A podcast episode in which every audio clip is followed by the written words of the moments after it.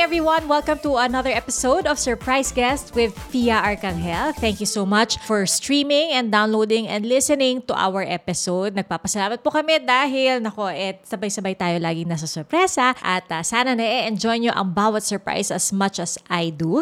And today, we have another surprise and um, I see na hindi lang isa kundi dalawa ang aking surprise guest today. So, papadalhan ako ng mga clues para malaman kung sino ang ating mga surprise guest. Okay, first clue, Okay, isang babae at isang lalaki. okay. Hi, surprise guests. How are you? Hello. Hi Hello. We're, we're good. Hi. Oh, wow. Hello. Nako, nagpo-po na naman yung ating mga guests sa atin, which means, nako, you sound very young. Loko lang. Okay, surprise guest, are you both artists, both actors and actresses? Yes, we Yes. are. Yes, okay. So, meron ba kayong current show na ginagawa ngayon? Meron. Yes. Ah, okay. Oh, wait, ume-ere na? Yes. Yes po. Ah, okay. Um, hmm. Weekday show ba to or weekend? Weekday. Weekday. Ah, okay. Yes. Five days a week na papanood. Ay, okay. Meron isang clue dito na pumasok nakalagay na stranded kami sa isang isla. okay, alam ko na to dahil lagi ko nakikita ang plug nito. Surprise guests, kayo ba sina Derek Monasterio and El Villanueva? Hey! Yay! Nakuha ko doon sa na-stranded sa isang isla. Hi, guys! po.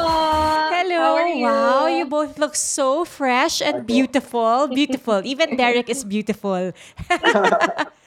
Hi, how are you guys? I'm good, Miss Pia. We're good. Yeah. Okay, wala naman kayo sa isla ngayon. Wala na po. wala na, wala na. Alam mo, kaya ako ano, talagang naaalala yung show nyo. Because, well, first of all, sobra akong na-intrigue nung nakita ko yung first teasers ninyo. Because parang very ano siya. I, I don't know kung alam nyo yung movie na to kasi sobrang luma na ng reference na to. Pero parang very Return to Blue Lagoon. Parang ganun yung dating. 'Di ba? Yes, actually inspired po siya with Blue Lagoon. Napanood nyo ba yung movie? Yeah, Yeah. I watched it. Really? Wait, yung original ha? Yung si Brooke Shields pa? Brooke Shields, yes. Wow. okay, napanood ko kasi yun nung ah, bata pa ako. Pero, so, does mean na your taping has wrapped or you're still continuing taping habang umi-arrange siya? Hindi ko continue pa din po kami mag-tape. Yung tinitape namin ngayon nasa mga week 9 na pero yung nag-air mga week 6, mga ganun. Ah, okay. So, at least hindi na kayo nakalock in. Yeah, hindi, wala namang lock-in na. Okay. Saan ba kayo nag-shoot nun? Pwede bang sabihin kung saan yung isla? Oh yeah, sa Pwede naman po. Sumalig. mm, Quezon In Quezon. province. Alam mo, nabanggit mo yung humalig. When I see it kasi, syempre pag napanood namin sa TV, parang mukha talaga siyang deserted island. Hindi naman siguro kayo uwian pag doon yung location nyo, no? Meron kayong area or place near the island kung saan kayo nagsistay? Tama ba? Yes. Actually, kung saan kami nagsistay, nag-shoot din kami doon, but the first few days, sa kabilang isla kami, which is 15 minutes away.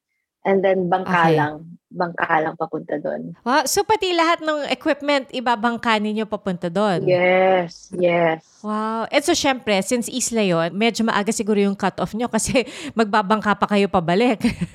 Tama Opo. ba? Yeah. Um, usually natatapos kami ng 5 unless merong night scene. Pero kapag gabi po kasi sobrang lamig doon eh. As in mahangin. Tapos since walang ilaw, napakadilim talaga. So ang hirap. And then, ayun, maaga naman po kami natatapos. Okay. Unless merong night scene. Nag-overnight na ba kayo dun sa isla because of the night scenes? Hindi po. Mukhang malabo po mangyari.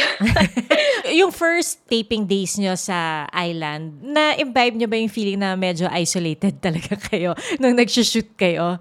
Na parang, oh my gosh. oo, Yes, ganun ba? kasi- Were you isolated? Kasi yung island po na yon wala din siyang signal.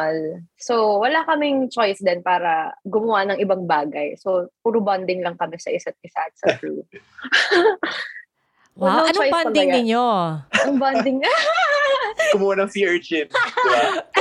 yes, naghanap kami ng sea urchin. Kasi madami dun eh. Hanap kayo ng sea urchin, tapos titingin kayo ng stars, gano'n. Yeah, sa gabi. yes, sa gabi, Yan. actually. Lahat kayo magkakasama. Kami dalawa lang ni El eh. Wow, kayo dalawa lang talaga. May mga time din na kasama din namin yung mga prod. Okay. Madaming times na ganun. Di ba nagbo-volleyball din kayo? Yeah, yeah. Pero kasi mostly kasi Miss Pia, nung parang ano namin, first five days namin, kami dalawa lang ni El yung nasa, yung artista. So parang no choice kami dalawa kundi mag-bonding. kasi kami lang dalawa yun. so kaya kami naging close. Ah, pero alam mo, minsan kasi, ang dalawang tao, kahit no choice, kung hindi talaga nila gusto ang isa't isa, parang hindi talaga sila magbabonding, di ba? Well, yeah, that's true Actually, naman. Luckily, gusto namin yung vibe ng isa't isa. Hindi ko pa napapanood yung show, pero yung um, vibe ninyong dalawa, di ba? Kinikilig na ako. El, is this your ano, first starring role sa GMA? Ah, yes po, first teleserye na ini-air. Although Okay. nag-taping po ako before with Voltes 5. Ah, pero hindi pa kasi lumalabas or umeere yung Voltus 5. Oh wait, that means na una ka mag-shoot for Voltus 5, pero unang ipapalabas ang ah, show nyo ngayon. What's the full title Right. again? Return to Paradise. Return to Paradise. Okay, so Hit you started... yun eh. Paano mo binabalanse yon? Hindi ba nagkasabay? Sa ngayon po, medyo nagkakasabay na. Pero since airing po yung Return to Paradise, pinaprioritize po siya i-shoot. Is it hard for you to shift in between ano two different roles kapag nagte-taping? Medyo po, although medyo nakasanayan ko din po sa B5 kasi ang tagal po namin sinushoot yun. So medyo na-embody ko na yung character niya. Po siguro sa RTP, yun medyo mahirap. medyo Isang mahirap. switch lang. okay. My question for both of you. Mahirap bang i-shoot to? Na, kasi syempre, it's a very sexy show based on a sexy movie. Paano nyo parang binabalanse yun na you can do it na in a sexy manner but for daytime TV? Daya mo talaga. Ah, Pinasa agad ni Derek, no? actually, Miss Pia, yung sa role ko po kasi, she's not sexy. I mean, in a way na dapat seductive. Kasi ano siya eh, parang wholesome pa din yung character ko. So, medyo nababalanse siguro dahil din doon. Hindi siya like todo bigay, but there's there's this steamy scenes na ginawa namin sa isla at gagawin pa. Ah, I'm curious. Derek, kapag nagsushoot ba kayo ng mga steamy scenes? Kasi syempre, yung napapanood namin, it really looks very polished, ganyan. Pero how is it to actually shoot a scene like that? I mean, kasi syempre, dami namang tao sa paligid nyo, di ba? Parang is it very technical? Yeah. Um, not really. Kasi kami kasi ni El, when we do sexy scenes, we don't think of what we're gonna look like. Eh. We think of the emotion and the journey of the character. Kasi yun yung pinaka-importante for us eh. Kung ano yung mafe-feel namin as Red and Yen Yen habang ginagawa namin yung scene. So kami parang hindi namin naisip na kailangan ganito yung angle ng face, kailangan ganito yung ano para mas mukha siyang sexy. Kung ano yung nafe-feel namin deep inside, nilalabas lang namin sa isa't isa. Ah, like a true artist, no? Ganun talaga pag, ah, pag eh, artist ka, kailangan, i- it's not you, it's it's the character. Yes. I read before for actors and actresses, pag ganyan na may parang may certain very passionate scene, they do a certain ritual na parang either mag-high five kayo, mag-shake hands kayo just to end the scene para alam mo na you're back to your normal selves, na your real selves. Did you have something like that? Yes. Actually, nakita po yun sa BTS video namin na pinost ni Derek sa Instagram. Kunyari, like, mag-excite na kaming mabigat. Ah, parang nag-high five kami nun. Tapos parang ang cute lang nung nakita namin yung video. Parang teamwork. Ganun. Ah, teamwork. Ah, parang ano, trabaho talaga to. Parang ganon. Yeah. Pwede niyo ba ikwento sa amin yung background story? Paano ba kayo na-stranded sa isla? Si Red tsaka si Eden, di ba? Mm. Yeah. College students sila. Dahil laging ako yung pinakauna niya. Gusto mo, eh, yung next. Ako sabihin ko, Derek, go ahead. Yes, please. Daya Next niya, Sa lahat question. ng interviews, ganyan siya.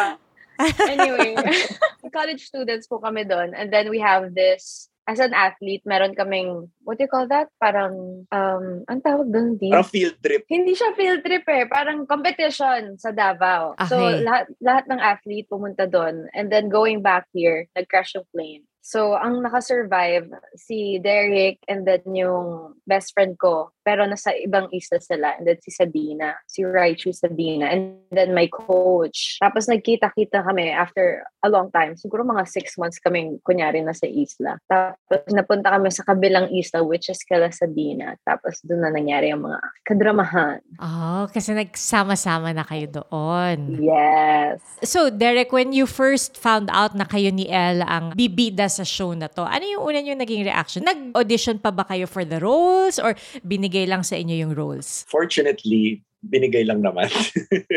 Pero of course, kailangan pa rin namin syempre pagtrabahuhan. Eh, we, we did a lot of workshops. Tapos, well, yung reaction ko nung una ko nalamang si Elle, I know of her na kasi. I don't know her personally, pero nakikita ko siya sa social media. Sabi ko, ganda naman itong babaeng to. so, nung siya yung nakapartner ko, parang sabi ko, uy, okay, this is gonna be interesting. Kasi I found her really pretty, pretty na before. Wow. Alam mo, the fact na you can say na gandang-ganda ka kay Elle, ibig sabihin may certain level of comfort na sa pagitan ninyong dalawa eh, no? When I saw her, doon ko na-feel yung comfort. When I first saw her sa workshop. Kasi iba yung vibe na binigay niya sa akin eh, na parang close agad. May mga ganong tao eh. Pag nakita mo sila agad, parang, ay, magiging close ko to. Meron naman yung parang sobrang close sa'yo na hindi ka makakapasok, ganon. Pero sa kanya parang naging click agad kami, which is good. so ibig sabihin may may natural chemistry between the two of you. I I would Ang want taray. to You'd like to think so. So ikaw ba, El, what was your first impression of Derek nung nakita mo siya? Si Derek, Nako, a- ang ganda ng sinabi niya tungkol sa'yo, ah. Oo, ah, ma- match na yun, ah. Napre-pressure ako eh. Pagpasok kasi ni Derek, mukha siyang ano nun eh, bagong gising. Tapos hindi siya masyado nagsasalita pa kasi siguro bagong gising. Sabi ko, parang yung tas, the way he walks, the way he talk, parang may pagka-bad boy vibe siya. So yun yung first impression ko sa kanya. Pero nung Sugar-coated na nakausap ko na siya, sugar-coated.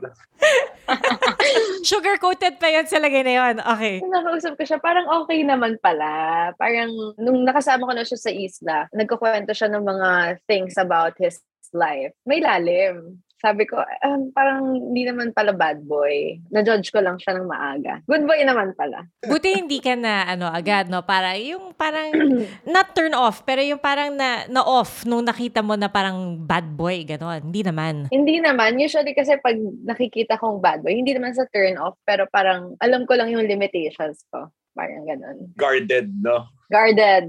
Pero parang ngayon, yung, uh, parang you're already filling out each other's sentences, ending each other's sentence. Kaya nyo i-explain yung sinasabi ng isa't isa, which means na parang may certain closeness na na-develop while filming. Definitely. Super. Para- Parang alam ko na yung iniisip niya kahit di pa niya sabihin. Parang ganun. Actually. Pero din siya sa akin. Oh, ang cute. Parang na-OP tuloy ako. Parang ako third wheel.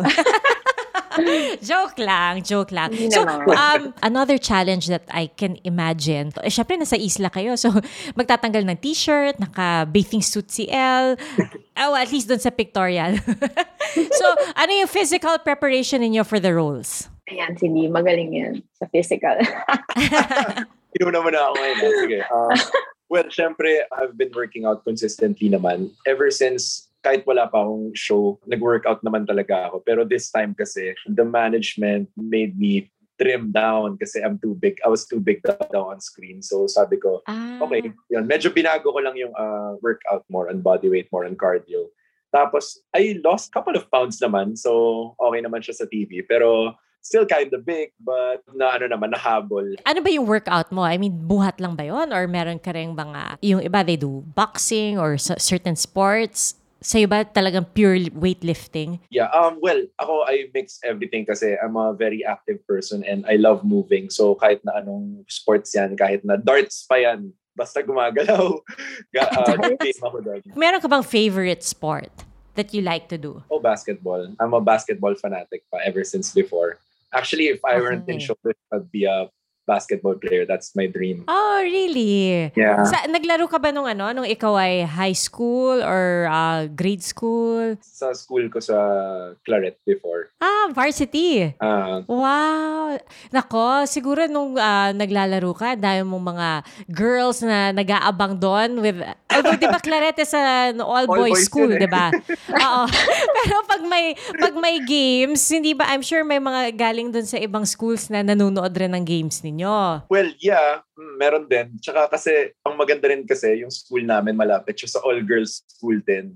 So parang meron hangout spot doon yung mga students after class. So Ilan, nakikita-kita ilan lang. yung nag-aabang sa'yo? Oo, yun ang question ko. Ilan ang nag-aabang? Inaabangan kasi naniningil ng utang. Meron akong kilala na nag-aral sa Claret. Tapos yung mga nasa all-girls school. Tama ba, Holy Family? Holy ang Family, all-girls yeah. school. Yung mga nasa Holy Family daw, pag naglalakad siya sa labas ng school, nakikita siya. Tapos maglalabas ng panyo. Tapos talagang i-wave nila yung panyo. Tapos isisigaw yung pangalan niya. Parang, Christopher! So ikaw ba ginaganon ka Talaga? rin pag naglalakad ka sa labas ng Claret? Actually, hindi eh. Pero kasi, sa amin kasi, ano eh, well, torpe kasi ako nung high school ako eh. So parang, medyo hindi rin ako masyado nakikipag-usap sa girls kasi parang hindi ako comfortable dati sa mga girls eh. Kasi hindi ko alam kung paano, paano magiging, mag-act like myself when I'm around women. So, hirap. Okay. So, if you wanted to pursue basketball, if yun yung passion mo no high school, paano ka napunta sa pagiging isang artista? Well, my mom kasi was an actress before and I remember she did a show in another station before. Tapos, I went with her. Tapos nakita ko nung manager ko ngayon. Nasa parang sinabi niya, oh, may potential ka, ganyan, ganyan. Gusto mo mag-pictorial tayo? Sabi ko, yeah, pictorial lang naman. Smile, smile lang. So, okay yon Nag-pictorial ako. And then, sinubmit pala niya yung pictures ko sa GMA. Tapos, the week after, uh, luckily, may isang, sa Twin Hearts yun eh, naghanap sila ng mga cast ng bago, dun sa bagong show for Twin Hearts. Eh, yung isang girl doon, wala pang love team. Eh, kasi yung girl na kasi na yun, medyo matangkad siya eh. So, parang naghahanap sila ng guy na medyo young, na medyo matangkad. So, sabi nila, itong guy na to, nagsabit to ng pictures, mo pwede to. Matangkad naman siya. So, yun, pinasok nila ako doon without knowing anything about acting. I remember my first scene, I did like six, seven, eight takes pa nga ata kasi I couldn't remember the lines. I couldn't fulfill the emotion. So, nakakahiya. Pero yun naman, ganda naman kasi my, our director was Direct Gina. So, parang alagang-alaga, mommy-mommy. Yung mga six or seven takes na yon ano yun, mahaba ba yung lines mo noon? Or parang simpleng ano lang yun parang Hindi nasa nga eh, I'm classroom? sorry lang yun ah. I'm I'm sorry. sorry lang yun sa bubulol-bulol pa ako. okay. Eh, bak- kasi may iba't ibang emotions yung I'm sorry, di ba? Yung may I'm sorry na galit, I'm Yeah. sorry na sorry talaga. Okay, oh, understandable. Yeah. Tsaka unang sabak mo yun, so okay lang. El, di ba ikaw rin, your parents are also both um, in showbiz or used to be in showbiz? No, my dad is a DOP. And then my mom Ah. is sa real estate po yung mom ko. Ah, okay. I always thought na Real parang you came from a showbiz family. Hindi pala. My tito is an artista po. Okay. Kapatid po ni dad. Ayun, sa dad side ko po. So, paano ka napasok sa pagiging isang artista? When I was doing commercials po, nung nag-fitting kami, may nag-approach po sa akin, pinag-audition niya ako sa GMA. Ayun po, doon po nag-start. Tapos natanggap po ako sa GMA. Pero ginusto mo ba maging isang artista? When I was young, yes. Pero na-discourage po because ayaw ng parents ko nung una. And then since na natapos ko na po yung school ko, may diploma na, may meron na akong right. so, Oo. na showbiz daw. Ayun. Kumbaga, adult ka na kasi. Yeah, nung una hindi alam ng parents ko na nag-audition ako sa GMA. Parang nagulat na lang sila na nakapag-sign na ako ng contract with them. Ah, okay. So, wala nang paalam kasi nga adult ka na. Yeah. Eh, But now they're very supportive naman. Okay. Hindi ba nagugulat yung parents mo sa mga roles or scenes sometimes that you do? Nagugulat. Nagugulat. Sabi ko, oh, pag alam kong merong kissing scenes, sabihin ko, please don't watch today. Sabihin ko Ah, at least may warning. Mm, May pa-warning. so, never pa nilang napapanood yung mga ano intimate scenes? Hindi ko sure. Kasi umaalis ako sa living room kapag alam kong merong kissing scene. Eh. Ikaw na lang yung umalis. Hindi ko kaya. Hindi ko Pero kaya. bakit mo ginusto maging isang artista noong bata ka pa? Was it, wait, tito mo si Chris Villanueva, tama ba? Yes po. Was it somehow because you saw him being an actor? Doon ba galing yun? Or ito really, yung sa'yo lang talaga na gusto mo talaga maging artista? Siguro po may factor yon kasi na-curious ako. But then, ang talaga, parang interested na po talaga ako with acting. Parang, alam mo yung mag-act ka in front of the mirror. Yung mga ganon, hindi ko alam kung bakit ko siya ginagawa. But Oh, now it all I can sense. understand that. Kasi ako naman, nung bata ako, nagbabasa ako ng balita sa harap ng salamin. Talaga, parang, ganun oo, talaga, so, no? may ganun talaga. Pero hindi ko, I mean, I didn't want to be uh, a news anchor yet at the time or a journalist. Pero wala lang. Gusto ko lang magbasa ng balita sa harap ng salamin. Gusto ko lang subukan. Ganun ako sarap ng salamin before. Yung, yung tatanong ko sana sa'yo, Derek, anong ginagawa mo sa harap ng salamin? Shoot ng bola. Medyo shoot ng bola. Oo nga. Ah, So, kung si Derek was involved sa kanyang ano, varsity, di ba? Varsity si Derek nung high school. Ikaw ba, El, meron kang mga ah, theater club or athlete ka rin ba nung high school? College? Um, sumasali po ako sa mga, yung may, pag may mga play, yan, palagi po akong kasama. And then, sa dance, mayroon po akong dance group when I was in high school. And then, what else? Active po ako sa school nun. Kumaingay dyan. Tapos, ano yun? Hindi ko narinig. Nako. No, kasi first time ni El uh, mag, mag-mall show nung nandun kami sa, asa ba ta? Um, Jensen. Jensan, Jensan. Uh, sumayaw siya kasi. So Yeah. first time ko siya nakita talagang sumayaw. Ah, Na may choreography. So sabi ko, wow, dancer pala talaga to. na-impress ka. Na-impress ako eh. Ah, eh di ba ikaw, Derek, ah, singer ka? Yeah, I was a choir member before. Napagsabay mo ang choir tsaka ah, varsity? Yes. Wow! Yeah. Grabe! Imagine mo, may, may, may, meet kang lalaki na choir na, tapos varsity pa. Parang bihirang makamit ng ganun, di ba? Parang ano, no? Parang, parang best of ano both worlds na medyo jockey, na medyo Yeah. nerdy. Ah, Oo. tapos parang may, ano, may artistic, sentimental side pa pala, oh. Tapos may bad Yeah. boy vibe pa, sabi ni El. Ang dami lang ano, ang gulo lang ng personality. Ang gulo nga. So, ibig sabihin, singing is your first love, not Oh, acting. yeah. Tama ba? I, I think, yeah, I think I love singing more than anything else, more than basketball, more than acting. Because I remember, hindi talaga siya parang work sa akin. I remember when I, when I was joining competition, singing competition sa school before, hindi ako napapagod mag-rehearse eh. As in, gusto ko talagang i-perfect. Gusto ko talagang manalo. Doon ako na-discover sa choir. Kasi kinuha ako ng choir master namin. Kasi kumakanta ako sa contest. Nakita niya ako. Yun, luckily, ang ganda. Kasi ang ganda ng experience ko doon kasi we joined competitions abroad sa all over Europe. Wow. Tapos um, sa Asia. Tapos hindi nga ako nakasali. Nag-South African ano sila, tour sila. So sayang. Pero hanggang Europe Wow. kumabot. So, ano mga kinakanta nyo nung nasa choir ka? Iba-ibang songs eh. French, uh, cultural songs, tribal songs, ethnic songs from different islands in the Philippines. Mga Bisaya, mga Palawan. Sample, sample. Oo nga, sample naman dyan. Sample.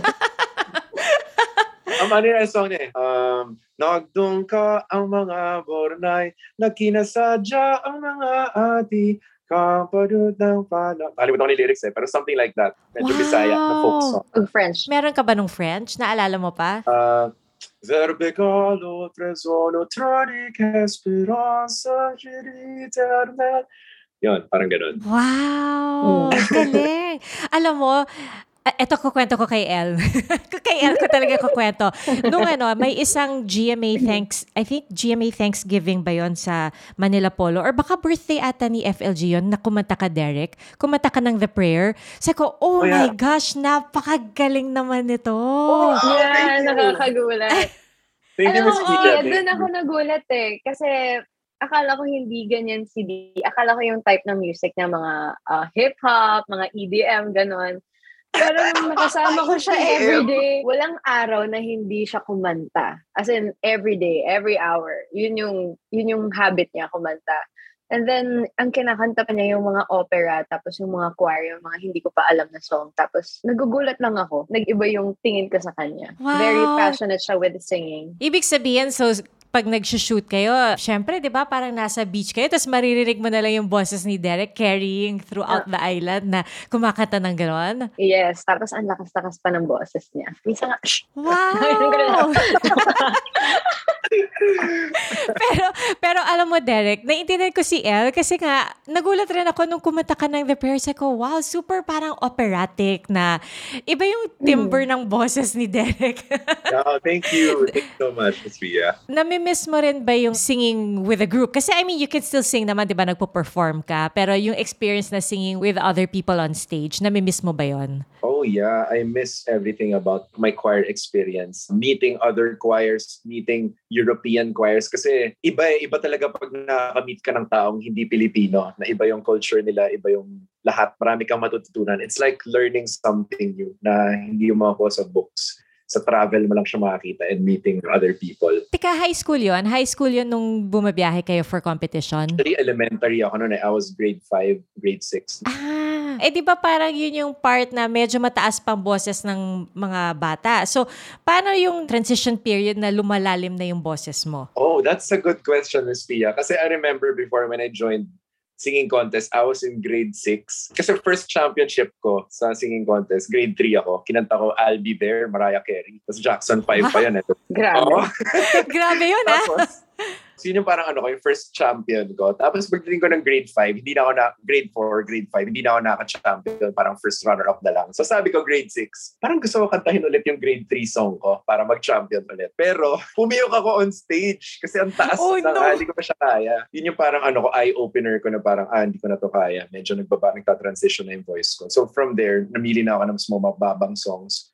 So yun yung breakthrough moment ko, yung pumiyok ako on stage sa competition sa school. Oh, yun. Para ako yung naiiyak dun sa thought na habang nagko-compete ka, pumiyok ka. Parang pang pelikula yung Yeah. ano, eksena na yun. Naiyak ka ba?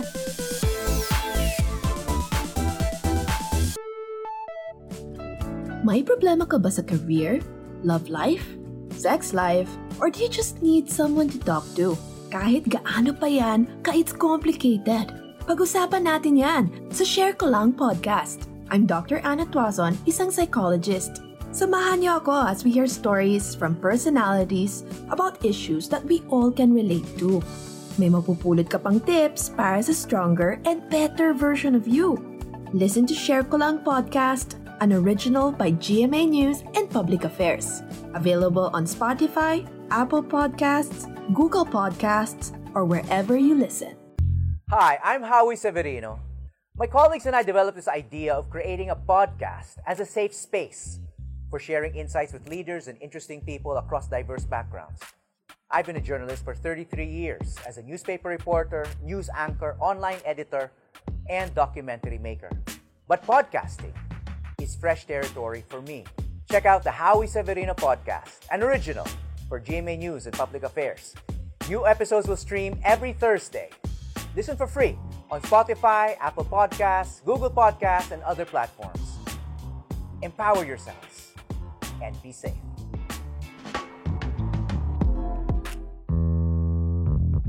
Eh, di ba ikaw, Derek, eh, ah, singer ka? Yeah, first championship ko sa singing contest, grade 3 ako. Kinanta ko I'll Be There, Mariah Carey. Tapos Jackson 5 pa yan. Eh. Grabe. Grabe yun, ah. Tapos, grade 4, grade 5, hindi na ako naka-champion. Parang first runner-up na lang. So sabi ko grade 6, parang gusto ko kantahin ulit yung grade 3 song ko para mag-champion ulit. Pero pumiyok ako on stage kasi ang taas Oh, ng no. hindi ko pa siya kaya. Para ako yung naiiyak dun sa thought na habang nagko-compete ka, pumiyok ka. Naiyak ka ba? Sobra. Hindi naman, Oh. pero yung mom ko ang naiyak. Oo. Paano mo na-get over yun? Buti, ano ha, hindi ka na trauma. Gusto mo pang mag-compete ulit at kumanta on stage. Yeah, well, uh, ano kasi, ba- bata pa rin ako noon eh. So parang sa akin, ine-enjoy ko lang talaga yung moment. Siguro kung ngayon nangyari yun, on stage sa AOS, parang nakakahiya yun. pero, pero dati parang mga kaibigan ko lang na may nanonood sa akin, mga classmates ko. So parang pinagtipan lang namin yung moment na yun. Pero yung mom ko nahihiya. Parang, ba yan, Derek? Oh no! Parang pwedeng maging role mo, choir master. Ganyan. Ah, Ay, parang, pwede. parang hunky choir master. Pwede. Di ba? May bad side, no? Oo, may bad side pala siya. May angst. ikaw ba, El, meron kang experiences rin na competition nung ikaw ay bata pa? Ah, mga dance po, yung dance group Oo, namin. dance. Wow. Cheerleader ka ba? Rumble. Sabo. No! Cheerleader, yes, before. Pero more on, may, meron kaming dance group na kami yung pinapasayaw palagi pag may mga events, ganyan, foundation day, yan. Ah, okay. Hindi mga tipong interpretative dance, ganyan. Ah, meron din po, pero Wow. siguro twice lang. Meron pa ba kayong mga dream roles? I'm sure, para, para you're both very young, dami nyo pang pwedeng gawin, gustong gawin. Ano yung mga dream roles ninyo? Role. Sabi ni Derek, El, una ka daw, sabi ni Derek. um, ako gusto ko po kasi mag-action. Parang gusto kong maging cop or a superhero. Or alam niyo po ba yung Salt kay Angelina Jolie? Yes, Yeah, pwede. yeah. O, kasi napaka, parang ano, no, napaka-physical din ng role na yon. Yeah. 'Di ba? I mean, may mga, y- yun yung nag-escape siya, di ba? Tinorture siya. Yes, yun po. Okay. Yeah. Napaisip tuloy ko. Hin- oh, hinahanap niya yung asawa niya. Ah, yes, yun po yun. Okay. Ang dami ko tanong. sorry, sorry. Just to be sure, pareho pinag-uusapan natin. Okay, so gusto mo ano, yung mga action roles. Yes. Mahilig po kasi ako manakit. Joke. Ano bang sport mo, El? Uh, swimming, volleyball, and badminton. Tapos nag-gym ka na na, yung parang normal workout na lifting weights, ganyan? Yes, and boxing po. Pero recently, hindi na po ako ganun ka-active like Derek. Hindi ko na siya kaya. O Derek, ikaw naman, ano yung mga ano mo, ah, dream roles pa? Siguro gusto ko mag-play ng um, mentally challenged person para alam ko din yung pinagdadaanan nila in a way para maintindihan ko sila. Kasi nagkaroon ako ng relationships before na, na yung partner ko may mga may depression, may anxiety, may mga ganon. So ako minsan dati iniisip ko parang hindi ba nila kayang kontrolin yon ganon. So may mga ganon akong ano dati. Pero as I mature, parang inisip ko din na parang baka hindi talaga nila kayang kontrolin yun. Baka talagang may chemical imbalance talaga sa brain. So ako, gusto ko talagang gawin yung mga ganong role para magets ko sila. Tsaka mas maging open-minded ako towards them. Not just people with mental health issues, but yun talagang sakit na talaga. Wow, very interesting, no? Very interesting din yung reason mo for wanting to do that role. Parang may personal hugot, kumbaga, kung bakit mo gustong subukan yung role na yon. Yeah, kasi in, at the, in the end of our lives naman, gusto ko kasi may fulfillment ako na parang kaya ko maging open-minded sa lahat ng klase ng tao, sa lahat ng mga iniisip nila na nafe-feel nila. Gusto ko, ma-feel ko rin yun. I want, I want to feel empathetic towards them. Kaya parang masarap lang sa feeling na maintindihan mo sila. And makatulong din sa akin yan sa growth ko as a person. Wow. You mentioned your growth as a person. Would you say na parang every character or every role that you play, may naiiwan sa'yo from that character? Or kahit learnings? Yes, especially this character that I'm doing now, I'm sure mamimiss ko tong character ko at mamimiss ko to. Mamimiss ko tong experience na to kasi I put so much in this character na emotion, na karga. So, pag natapos tong show na to, malulungkot talaga ako. I'm sure it's a one-of-a-kind experience din para sa inyo. And ang taas ng ratings nyo, ha? Yay! Your first week, nagte-trend, laging nagte-trend kayo on Twitter. Ano yung feeling na you're, you know, napaka-warm ng reception dun sa show ninyo? Sobrang daming paghihirap yung ginawa din ng crew dun sa, lalo na nung sa Humalig. So, nung nakita namin na ang taas ng ratings ng pilot, sobrang tuwang-tuwa kami. As in, very Yeah. grateful na na-appreciate ng mga tao at inabangan talaga. feels so good kasi especially this is a new love team eh. Parang mahirap na hindi namin gets yung working attitude ng isa't isa. Pero at the end of the day, na-bind naman kami as a group. Ang saya, ang saya ng feeling kasi lahat kami, na- ano eh, gusto namin pagandahin yung show eh. Isa lang yung ano namin, priority namin to serve the viewers and ma-feel nila kung ano yung na-feel namin. And I think we're successful naman sa ganong part kaya rin talaga nila inaabangan. How was it like working with, you know, veteran actors like Yula Valdez, Teresa Loizaga? Kamusta yung experience? Sa una po nakaka-pressure and intimidating kasi of course ang dami na nilang nagawang projects and very sanay na sila and sobrang galing na nila. So intimidating, nakakatakot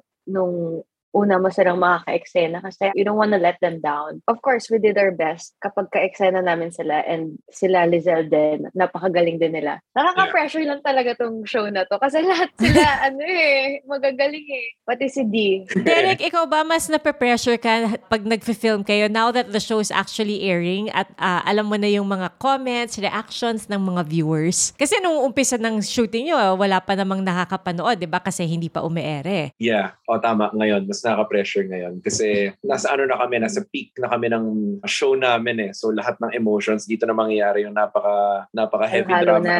scenes. Ito na yung pinakailangan kargahan talaga. So, malapit na namin gawin yon. Actually, ginagawa na natin ngayon. Dami na rin nating mga nagawang sobrang heavy na hindi pa nag air Luckily, my partner, si El, willing siya makipag-collab eh. Uh, tsaka very open din siya, which na-affect din ako sa sa openness niya. So, ang ganda ng working relationship naming dalawa. I love working with El talaga. And pati si mga, ano, mga veteran actors din. Galing din nilang mag-trigger. You mentioned, Derek, na you love working with Elle. Does this mean parang gusto nyo to work together in other projects pa in the future? 100%. Ako, yes. Yeah. Para makatrabaho pa sa movies, sa shows, sa TVC. oh, time to ano, manifest. yes. Ikaw rin, Elle. Hindi ka naman namin pinipressure ni Derek, pero Pero maganda yung sagot ko sa sana mo din sa'yo. Actually, napag- napag-usapan po namin yan. Sabi namin, what if hindi na tayo magkasama sa next show? Sabi namin, malulungkot kami parehas talaga. As in, genuinely, yun yung, yun yung nafe-feel namin. Oh, Mm-mm. parang pati ako malulungkot. Sayang, ang ganda talaga ng nagawa naming working relationship. As in, hindi pa kami nag-aaway, hindi pa kami nagkakatampuhan. Tapos every time na siguro mahirapan kami sa isang scene, we would try to help each other. And then, kunyari, pag may eksena kami, ang hugot lang namin is yung kung ano yung na-share namin sa isa't isa with our personal lives. Titignan lang namin yung isa't isa sa mata. Tapos parang from there on, may nararamdaman na kami. Tapos magsa-slide na lang yung, yung Mhm. lines, yung emotion. Ganun. Ang sarap Wow. pagkatrabaho mo. Ganun. Mm-mm. Parang wala ka nang gustong ibang makatrabaho after nito. Parang nga, joke. joke lang, joke lang. So, going back to what you said kanina, di ba, yung first impressions ninyo of each other. Kasi first time you to meet was, what was it, the workshop? Tama ba? Workshop yun, di ba? And how long ago was that? Four months ago? Yeah, mga ganun. Four months ago. Looking back then, and then going to today, how would you describe yung relationship ninyo? Professional relationship and the personal relationship you have with each other. Parang paano siya nag-iba? Paano siya nag, ah, nag-grow in a sense? Sino unang sasagot? Di. Di, di. Ah, si Derek muna kasi kanina si El ang pinauna mo. ang mabilis nangyayari ang lahat kasi feeling ko kilala ko na si Elle for like 10 years, more than ganon. Kasi ang dami ko na talagang alam tungkol sa kanya and I'm very comfortable with her. I tell her most of my problems, my secrets, some. Tapos, kasi nag-open up din siya sa akin and pinapa-feel niya sa'yo na it's okay to to talk to me. You can talk to me and we, we can solve this together. Ganun yung relationship namin, not just working relationship, pero din kaming relationship off-cam. I think yun din yung nagpapagaan ng trabaho namin kasi kilalang kilala nila kami. Alam niya kung ano yung trigger sa akin, alam niya kung ano yung magpapaiyak sa akin, ano yung magpapasaya sa akin, alam niya yung interests ko, alam niya yung gusto kong gawin. Tapos yun, ganun din ako sa kanya. Masasabi ko na yung growth namin from workshop, from day one to ngayon, ibang klase. Para na kaming matagal ng friends. Correct. Feeling mo ba 10 years mo na rin kilala si Derek? Yes. Sur- Surprisingly, yes. Siguro yung growth, nag-start po kami sa workshop, yun nga po yung, ang unang pinagawa sa amin is yung hawakan yung isa't isa. I wasn't comfortable at that time, but nung napunta kami ng isla, for some reason, naging comfortable na ako sa kanya, hindi na ako nailang. Siguro kasi pina-feel din sa akin ni Dee na hindi niya ako tinitake advantage. He made sure na comfortable ako gawin yung mga gagawin niya. Parang pinuhat niya yung takot ko. He made sure na magiging comfortable ako doon. And then with the scenes, yun na nga po, parang natutuwa ako kasi may halong personal and dun sa scene, yung ginagawa namin. So parang mas deeper siya. And then sa, how's our personal relationship? Teka lang. I, I think we are very close. We are very close. Pinag-usapan din namin na kung magiging taping friends lang ba tayo. Sabi namin hindi. Hindi. Bawal. Maiinis kami sa isa't isa if Oh, magagalit ako sa'yo kami. Magagalit din ako sa'yo. Bakit? Ano ibig sabihin pag taping friends lang? Hindi na nagme-message after taping? Yeah. Yes. Parang hanggang work work. lang. Ah. Mm, may, Oh. may, may ganun daw po. Dami ko na experience sa ganyan. Ay, talaga? Pa- sino? Hello? Spill. Kahit ilagay mo na lang sa chat box. Secret. Ay, yung tipong ano, parang friends na friends kayo, tapos after taping, parang di ka na niya kilala, ganon? yeah. Basically, kinalimutan Ay. niya. Nag-drop siya ng character. Nag-drop siya ng lahat. Tapos, hindi naman sa hindi kilala, pero not as close na compared to before. Of course, pag nakikita niyo, kita hi, hello, pero that's it. Parang ako yung na-hurt. Siyempre, nag-invest ka ng ano mo rin, ng time mo eh. Ng yung character mo, nag-invest pagmamahal sa character niya. And like I've said, Oo. yun, yun nga eh, nag-invest din ako ng personal ko as Derek sa kanya.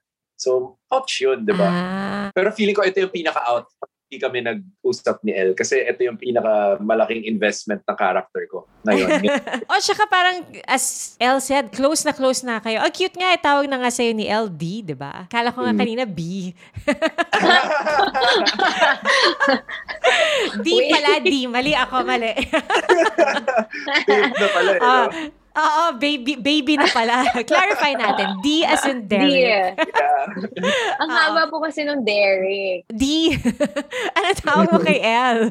Tapos kanya Jam kasi yun talaga yung real name niya eh. Jam. Mm, Jamila Yeah. Chanel. Ah, Ah, So, okay. Jam tawag ko sa kanya. wow. Buong pangalan mo, Jamila Chanel? Yes po. And then screen name ang L. Ah, okay. From Chanel. Friends talaga kayo pag yung tawag mo sa kanya yung totoong pangalan niya. Yes, oo. Yun Yeah. talaga siya. eh. So, ang pangalan ni Elle sa phone mo, Jam. Chanel. And then, anong name ni Derek sa phone mo? Heart lang. Joke lang. Derek lang po. Derek Monasterio. Ay, buong buo. Very business. May apelido. Oo, very business-like. Buo lang emoji. Wala, wala. We're too old for that now. Ah, too old for that ba? Nako, teka. Adjust ko yung sa phone ko, ha? Siya pala yung nag-emoji. Ako pala yung may emoji. Joke lang. Joke lang naman. Ang cute ninyo, grabe. Parang feeling ko, ano lang ako, um, 20 years old. Eh, joke lang. Exaggerate May 20. emoji sa phone 20 years old. May, nahiya tuloy ako. Oo nga. Patal ko ng asterisk. Kasi di ba pag emoji siya yung magiging first sa phone mo? Yeah. Oo. Para ano, hindi na pala uso yun.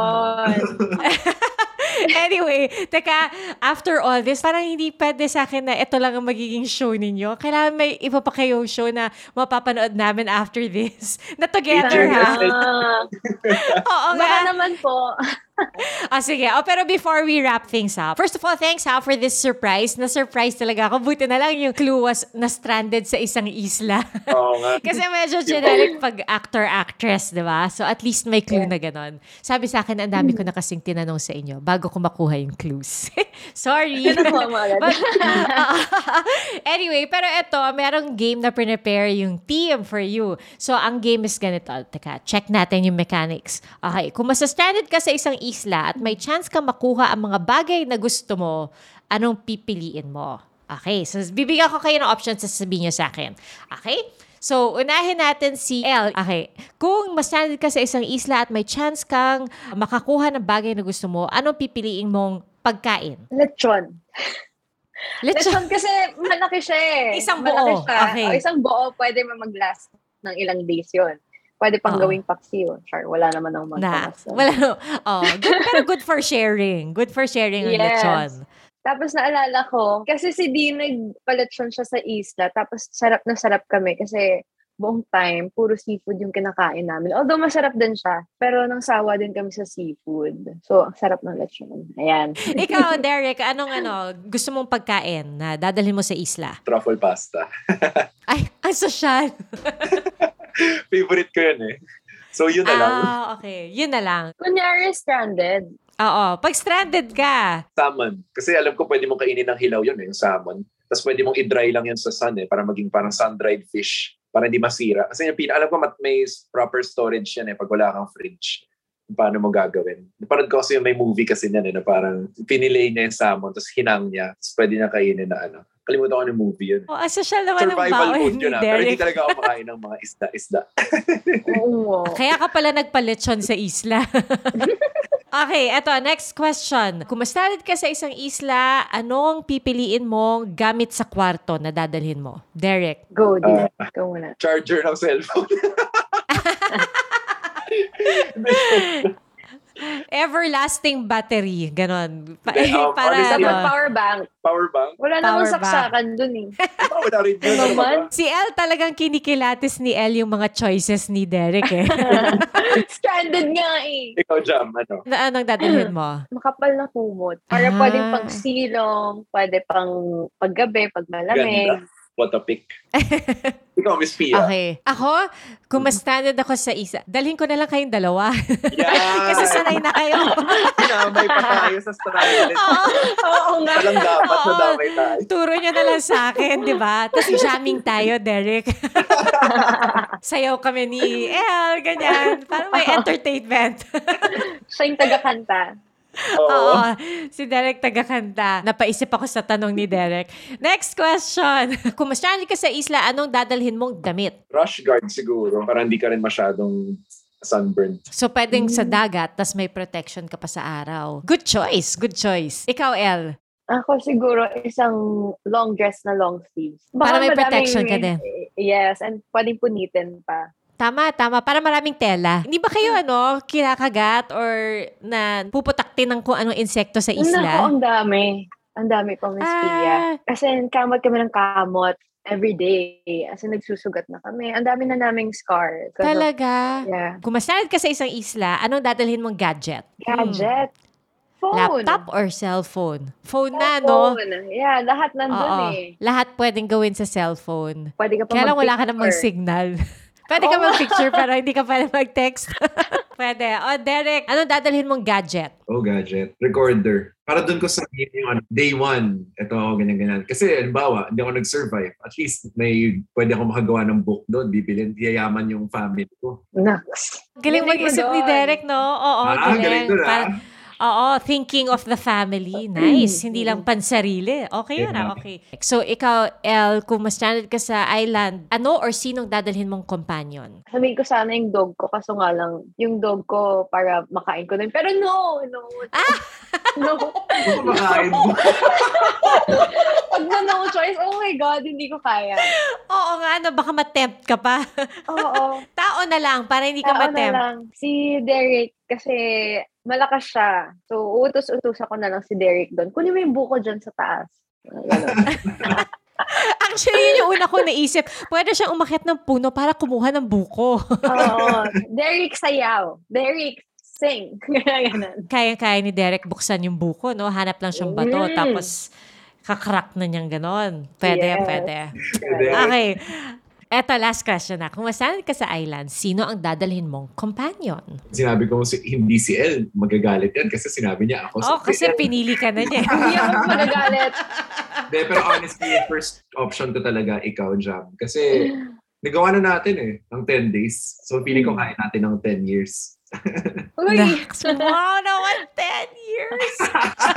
grabe naman. 10 years sa isla. Ano na tayo?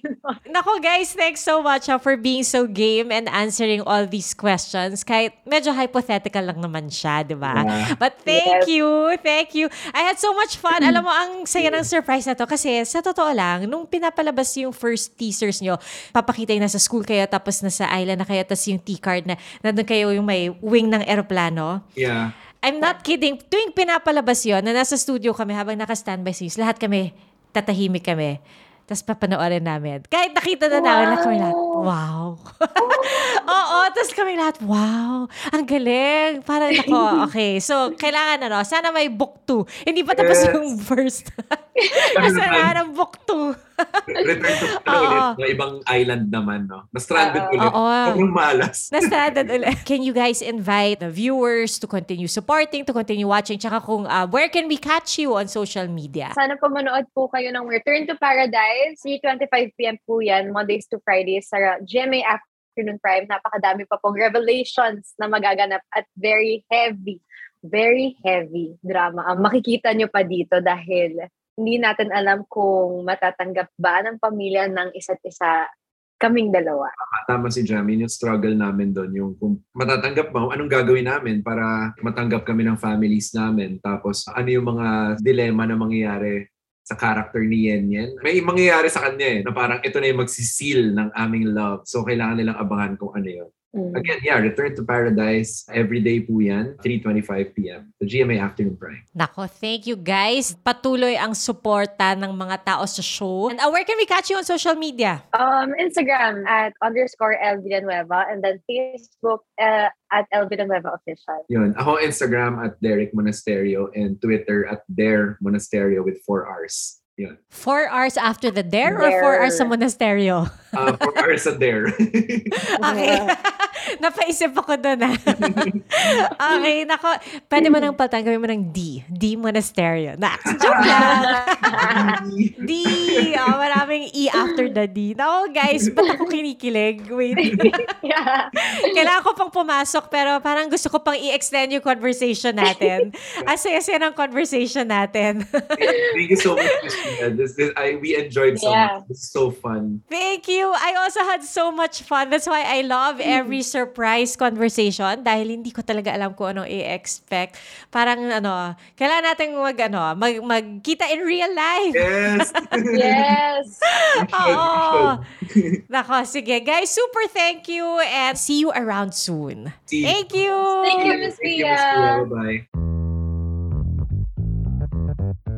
This amazing surprise was planned by the team of Dominic Del Mundo and Aubrey de los Reyes, edited by Shirley Paghiligan with the wonderful people of GMA News and Public Affairs Digital.